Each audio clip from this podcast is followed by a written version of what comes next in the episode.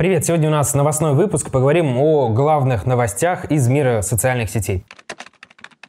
Начнем мы с Инстаграма, который наконец-то впервые за 2 последних года возглавил первую строчку по количеству скачиваний. То есть до этого у нас практически всегда лидировал ТикТок, он всегда становился самым скачиваемым приложением, и просто в какой-то период его там перебил Zoom в связи с вот этой пандемийной историей. Сейчас, наконец-то, за последний квартал Инстаграм эту позицию возглавил, хоть и не сильно. То есть у них там разница несущественная, но это говорит о том, что изменения Инстаграма, которые они привели летом, это в первую очередь рилсы, дали положительный эффект, и Инстаграм наконец-то у нас снова топ-1. Надолго ли это, тоже неизвестно. Будем смотреть по результатам первого квартала. Но при любых раскладах это положительный фактор для Инстаграма. Что еще интересно, за ТикТоком у нас идет Facebook, потом идет WhatsApp, и 5-е место занимает наш русский Telegram, который очень сильно вырос за последний год и становится конкурентным мессенджером WhatsApp, Viber, Facebook, мессенджеру. Конечно же, у нас Telegram имеет более продвинутый функционал, но с точки зрения каких-то общих охватов и аудитории пока что до WhatsApp того же им довольно-таки далеко. Аудитория WhatsApp больше в 3-4 раза. Ну и за Telegram у нас расположился Snapchat, Messenger и уже дальнейшие приложения, о которых, скорее всего, вы не знаете. Обычно, кстати, в таких списках не учитываются игры, то есть у нас вполне возможно есть какая-то игра, которая все вот это обгоняет по скачиваниям. Но здесь мы вот считаем только социальные сети и какие-то такие общие приложения.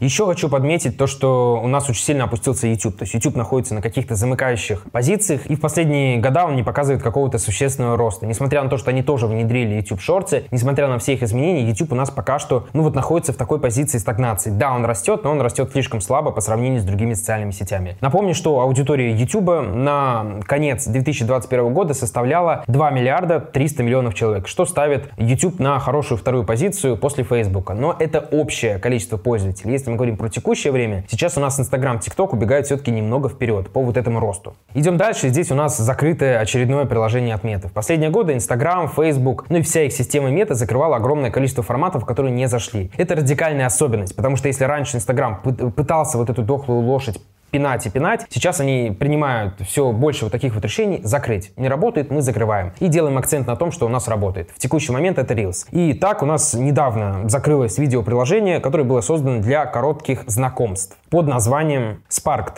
Оно просто не смогло найти какую-то свою аудиторию, и, соответственно, Facebook посчитал, что продвигать его какими-то инструментами, делать на него фокус в любом случае не стоит. Я думаю, что это правильное решение, и вот это правильная стратегия, которую Facebook и Instagram избирают в последнее время. Мы работаем над тем, что у нас хорошо получается, и с помощью этих инструментов, с помощью этих форматов увеличиваем количество регистраций, скачиваний и поднимаемся на прошлые лидирующие позиции. Идем дальше, здесь у нас голосовые чаты от Twitter. Скорее всего, большинство из вас Твиттером не пользуется, но, тем не менее, это огромная социальная сеть со своей аудиторией, с аудиторией довольно платежеспособный, довольно думающий. И это социальная сеть, в которой есть огромное количество людей, которых нет больше нигде. То есть Твиттер выбирают многие политики, многие другие публично известные личности сидят именно там. Что-то репостят, что-то опять же пишут. Не так давно, примерно полгода назад, началось внедрение голосовых чатов. Они, кстати, очень хорошо зашли в Америке и в ряде других стран первого эшелона. У нас пока что не прижились. И недавно там появилась возможность вот эти все трансляции записывать и, соответственно, дальше куда-то выкладывать. Я думаю, что со временем аудитория Твиттера в нашей стране все-таки должна наконец-то начать увеличиваться.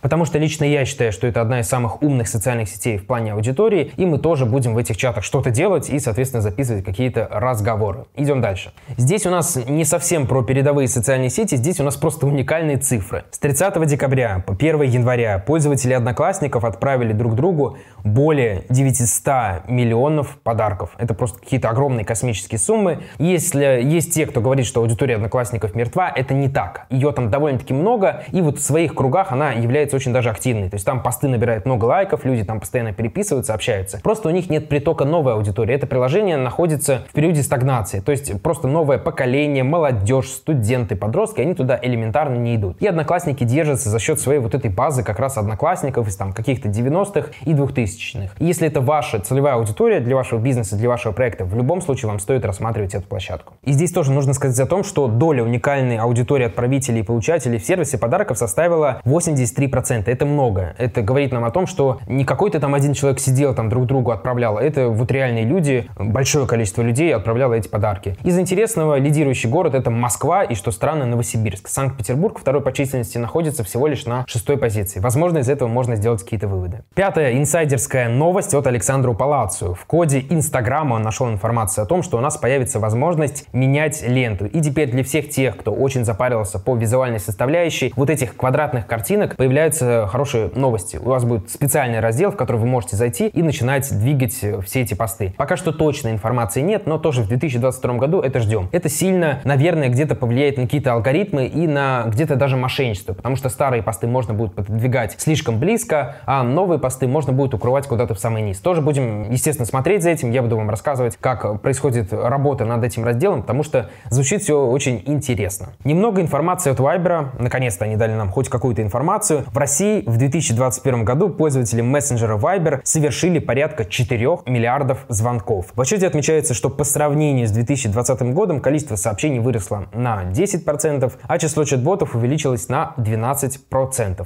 Viber — это не то, что какой-то умирающий мессенджер, просто это мессенджер со своей аудиторией. И есть даже ряд городов, где Viber сильно доминирует над WhatsApp и Telegram. Но вот понятно, что если мы берем там в рамках WhatsApp, все-таки Viber у нас такой немного отстающий, потому что там довольно много спама, там довольно много рекламы, и вот как-то он не зашел в каких-то глобальных масштабах в России. Но тоже он остается одним из самых передовых мессенджеров, и порой там довольно дешевые сообщения. То есть если вы взаимодействуете с каким-то своим клиентом, вы ему, например, что-то там отправляете, что пришла какая-то посылка, в Viber стоимость этих сообщений довольно дешевая. То есть с маркетинговой составляющей мы этот мессенджер, естественно, рассматривать можем. Ну и последнее, на чем мы сегодня остановимся, это на штрафах Facebook, на штрафах Меты, которые просто с годами и годами их становится только больше. Все больше все кидаются в Facebook грязью. Все больше они что-то выплачивают и борются с этим хейтом. Сейчас эксперт по праву доктор Лиза Ловит Гормсен подала коллективный иск против Меты, в котором они заявили о том, что Facebook использует персональные данные людей и, соответственно, люди за это ничего не получают. Звучит на самом деле очень странно. Я так и не понимаю, в чем проблема, если люди намеренно заходят в Facebook и намеренно дают там разрешение на то, чтобы их персональные данные использовали или не использовали. Но опять же, если вам не нравится, что ваши данные использует Facebook, мы можем просто не заходить в Facebook, мы можем использовать другие социальные сети. Но несмотря на все это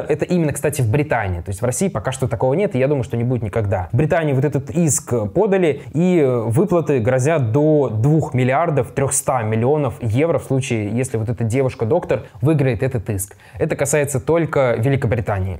Ну и если суд вот этот иск примет, они совсем согласятся, то более 44 миллионов британских пользователей получат скромную вот эту сумму по 50 евро, которая опять же возрастает для Фейсбука в огромные деньги.